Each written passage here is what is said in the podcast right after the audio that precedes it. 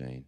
Um, one of the things I wanted to do is, as we look at the story of Jesus, is look at all the different players within the narrative of Jesus, okay? Because sometimes I think we get to Christmas and we go, we know the story. Jesus, born in a manger, some magi come along and hang out with him. There's animals gathered around, you know. The magi walk in and give him all these gifts. Um, but there's a few significant players in the story. And one of the things I think is really important is understanding two contexts, right? And the first context that I want to play, it's going to be a video, um, is the context of Christianity today. So they did something called the NCLS survey, and that's the National Church Life Survey, and they asked a whole bunch of significant questions about faith and about church. And this is a short three minute video on those results. So that, that's the context in which we play church. That's the, that's the context in which we find ourselves today. Everybody is not out on church. The data shows it. That's kind of exciting. 44% of people see there's, there's a place for it. And 44%, uh, and then when you break down what they should be doing, you go, well, you're kind of in the ballpark of what a church should be doing. We right? A significant part of my role is to marry people and to bury people, right? That's a pretty big thing. Um, I have had the great pleasure of marrying some people in our church, and I, I think similarly have had the pleasure of uh, burying people in our church, as hard as that is. Yeah? It's a beautiful way to send a person off knowing that they're going to glory. You know, you get that um, uh, snot cry, that giggle as you remember the good times, and weep as you say farewell to the loved one. It's important. We get to welcome people in with baby dedications. We get to celebrate new life with baptisms. There's a whole bunch of different places where church slips into the narrative. And so I think we can say that people are hostile to religion, but the data doesn't kind of support that completely, right? There is a good and healthy place for the church in society.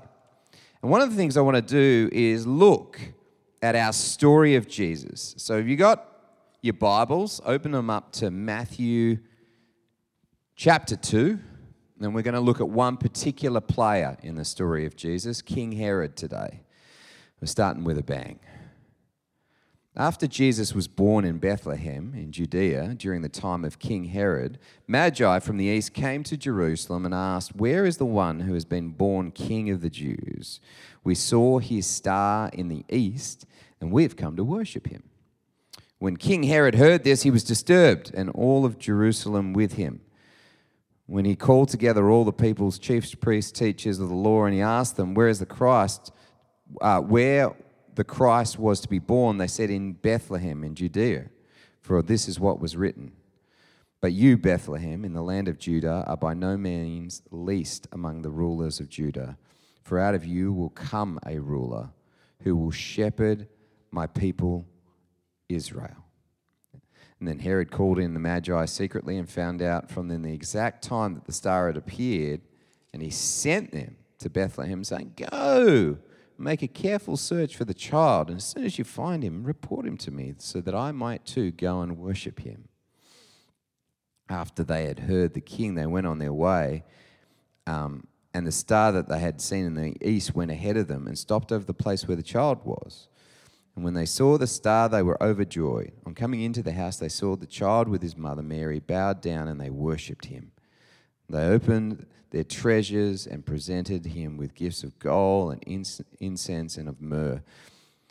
Um, and having been warned about a dream not to go back to Herod, they returned to the country by another route.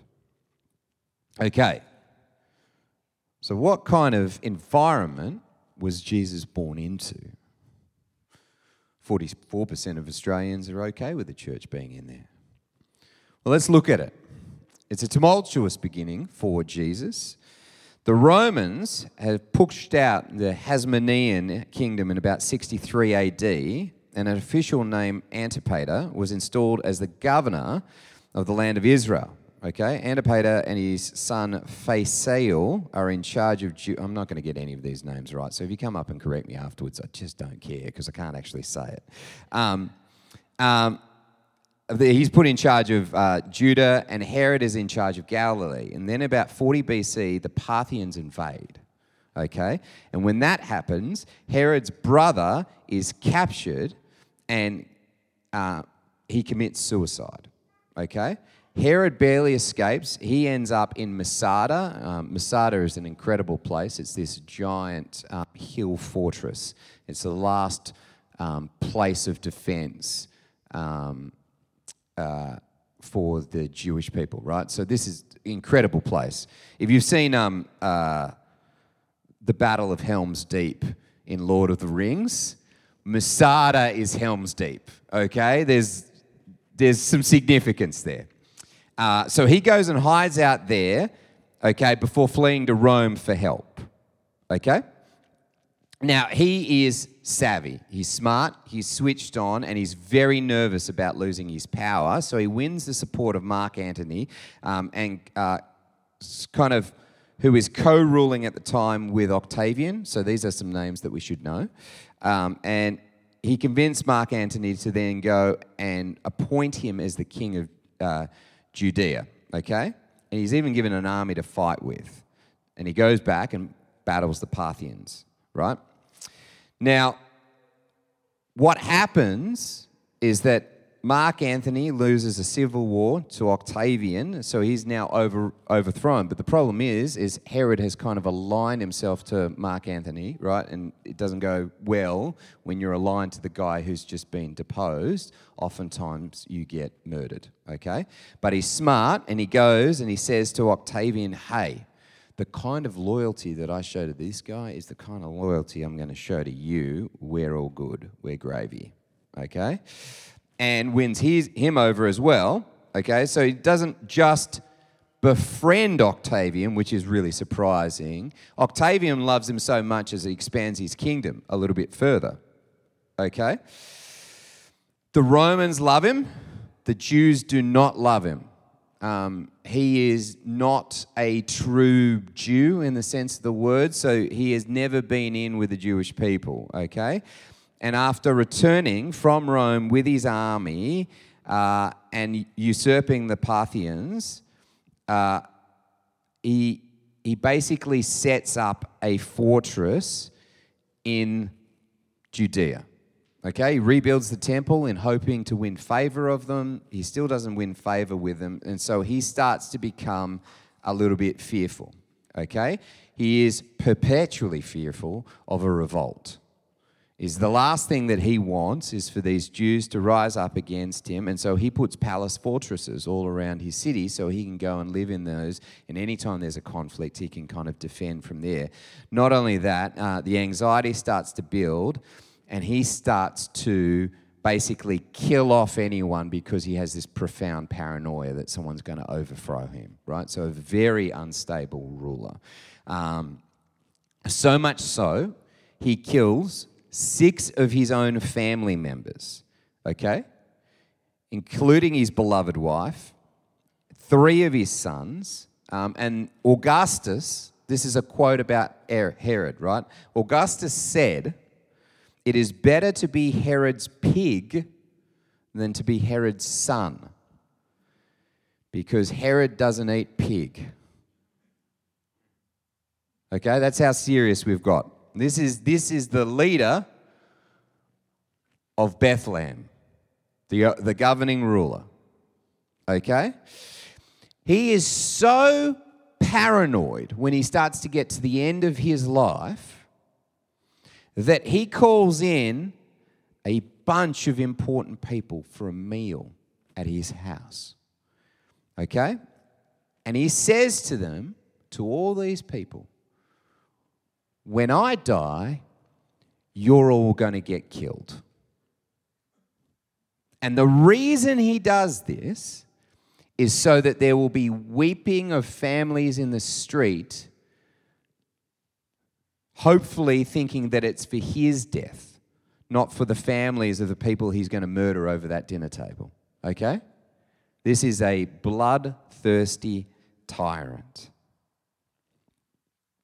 Uh, he is panicked at the news that there has been a newborn king in Bethlehem. Okay? The, the idea that the Magi come to him and say, Hey, where's the new, new king? King of the Jews. The thing, the very thing that he has wanted to do his entire life is to be uh, loved by the Jews. And now he has just found out that there is a king born where? Calls all his team in. Where's this king? Guys, where? So they search the scrolls, they find the passage, they quote the passage to him. They say it's going to be in Bethlehem. That's where we're going to find this good shepherd. So he calls in the Magi and he says to them, Hey, when you find him, come back and tell me because I want to worship him, which is the biggest lie in the world because what is he going to do? He's going to murder them. Okay? And so, what is the thing that Herod most desires? To be loved by the Jews. That's the reality.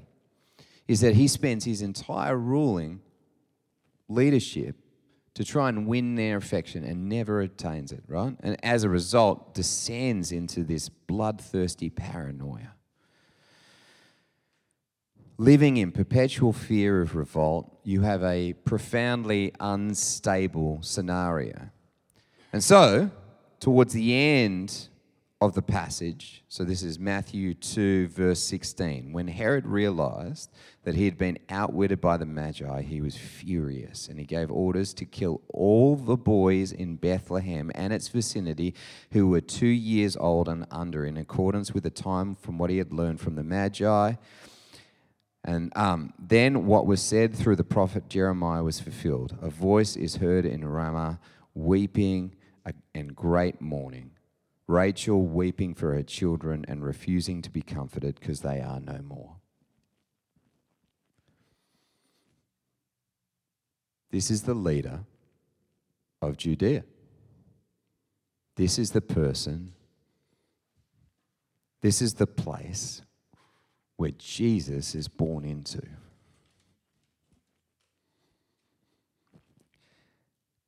Is part of the challenge with the nat- nativity scene that we have, right, is that um, there's a few kind of imported parts that don't quite line up. Okay? So the distance between Easter and uh, uh, Christmas is designed to be about nine months because birth and death, that's part of the logic. That doesn't come in until much later, okay? So Jesus, just to, just to upset anyone in the room who thought Jesus' birthday was December 25th. It's not, right? this, is, this is part of the construct that we pull together.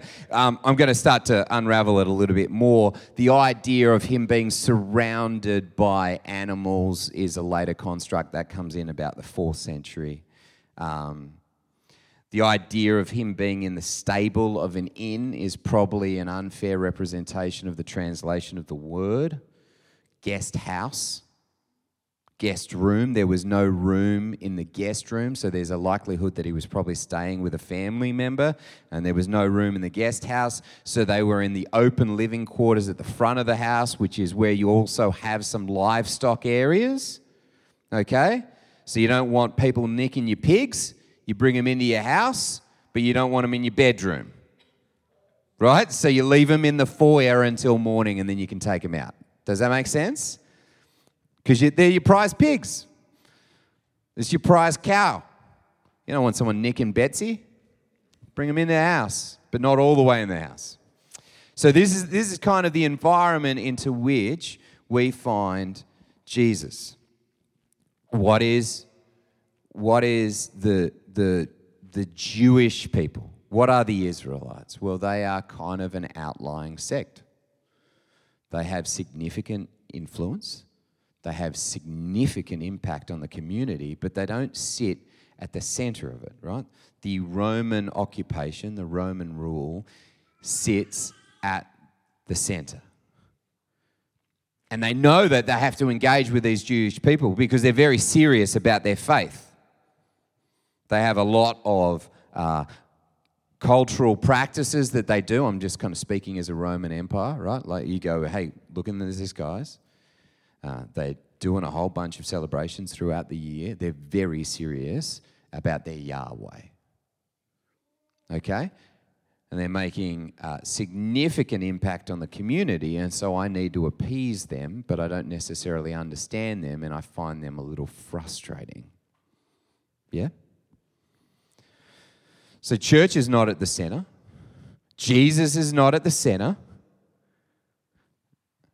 The Israelites are not the big, bad, dominant party on the block. They are an outlier. Under an incredibly bloodthirsty tyrant of a leader.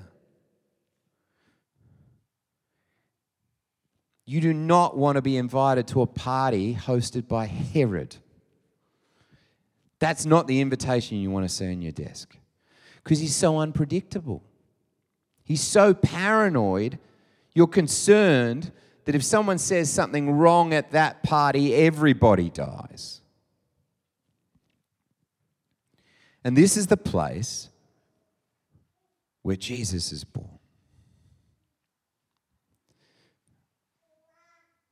I um, you know, I get I get to spend some time hanging out with other pastors, which sometimes is really good, and sometimes is a giant therapy session. you know, uh, and when this data came out from the NCLS, you know, you, you you could you could reframe this to say the church is in the worst place it's ever been, with the lowest attendance that it's ever had. Compared to what? When Jesus was born? There was one Christian when Jesus came on the scene. he's it. And he's really just Christ. He hasn't become little Christian yet. I mean, I guess when he's an infant, he's little Christ. So it makes sense. But we're at one day dot. Okay, I'll give you the remnant of Israel. Those Jews who were faithful to the promises of Yahweh, who have not yet encountered the Son of God, and when they do, they convert. Okay, I'll give you that. But we're still tiny. We're a blip on the radar. And so I look at it and go, we've still got an incredible opportunity to share the love of Jesus and comparing Jesus' birth in Bethlehem and the the political environment to which he inhabits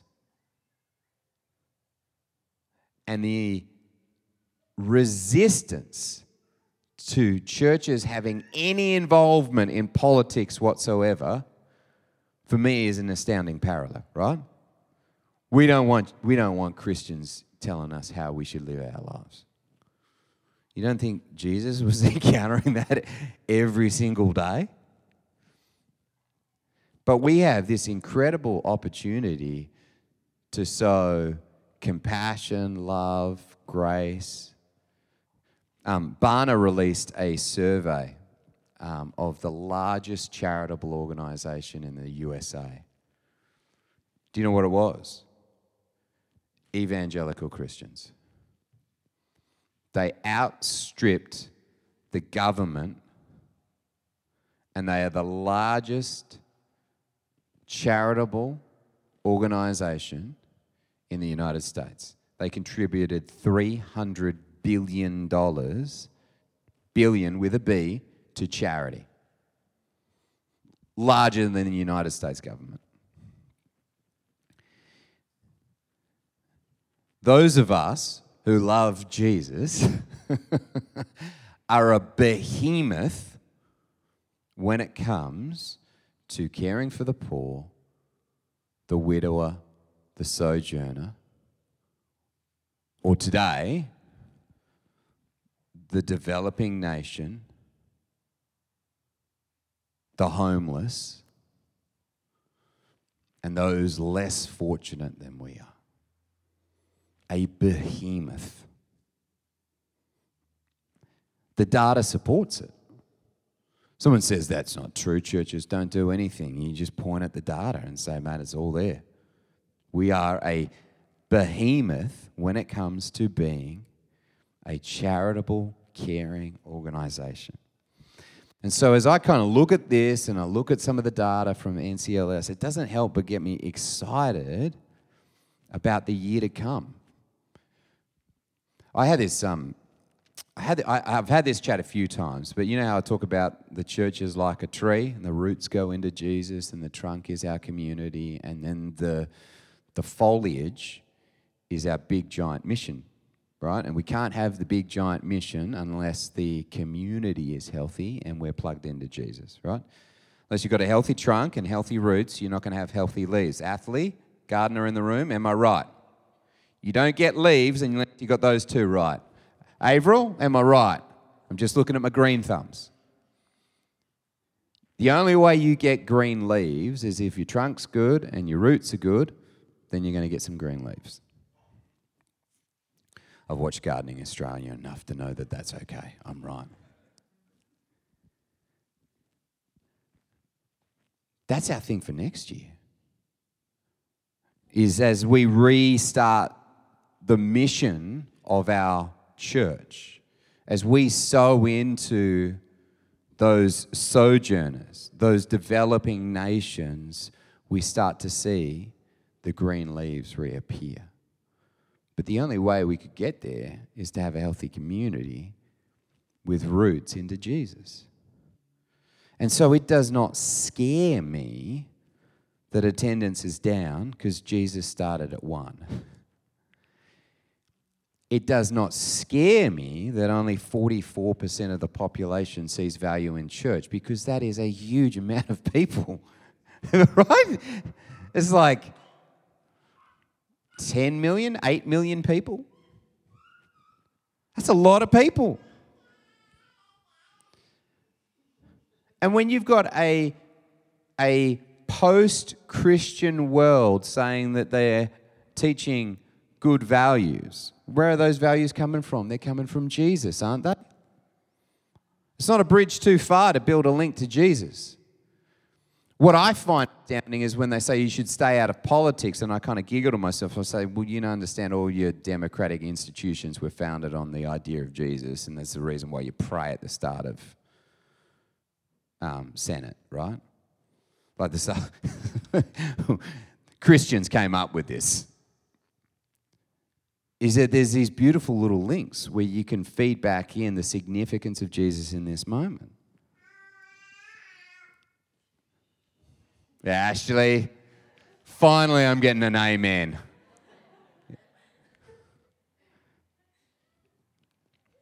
So it gets me excited for Christmas. It gets me excited that I can have a conversation with people and they, they say to me, Can I join your service? For Christmas. People want the good values and the good morals, which where they come from? From Jesus. They just don't have the language or the framework to word that. They want the compassion and the caring. The reason? Because of Jesus. And so I find that there's a real beauty in the season that we're walking into. People have had this kind of deep stock check on all the things they find valuable. And we see this leap as a result of the data to say, yeah, there's value in church, there's value in faith. I'm going to show that more next week in another video I've got um, from Ruth Powell.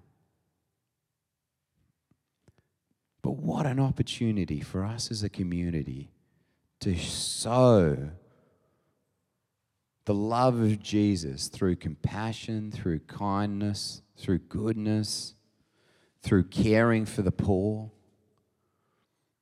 and be the demonstration of His goodness To be at a place where someone can't help but say, Yeah, I know Northgate. Gosh, they're doing amazing things for the poor, for the widower, for the sojourner, whoever that might be. And we can start to see those green leaves of hope in Jesus appear on the canopy of our church. Yeah? I'll tell you right now, though, the political climate for Jesus was a heck of a lot harder than it was for us, which gives me incredible hope. Let's pray. Lord Jesus, you are good. You're a heck of a lot better than Herod, that's no doubt. Lord, despite incredible political resistance, you were born a humble birth. Lord, that you might bring us new life, a new hope, a new joy, a new vigor for the next season, that we might glorify you. Lord, that we might enjoy your presence that your Holy Spirit might fill us up so we can be more bold and more courageous than we've ever been. And that we might demonstrate to hearts that are not yet awakened to you your goodness and your glory, Lord, so that we might see new life in the kingdom. Amen.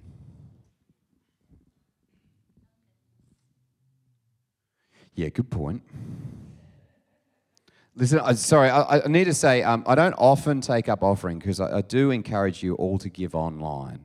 Um, and that's the best way to do it. But we do have baskets that we're going to quickly pass around. Um, and so if you want to do it that way, obviously you're more than welcome to stu- still do it that way. Um, next week, I'm bringing in a special guest um, because something new is going to happen on site early in the new year. And I want you to all meet her and so she can share a little bit of her heart about being on mission in this community. Okay? Um, and that is one of the things that we will be giving our money towards. Well, not really. I guess she's, it's a convoluted story, but it's really good. Um, I'll explain more of that next week. Uh, yeah. Thank you.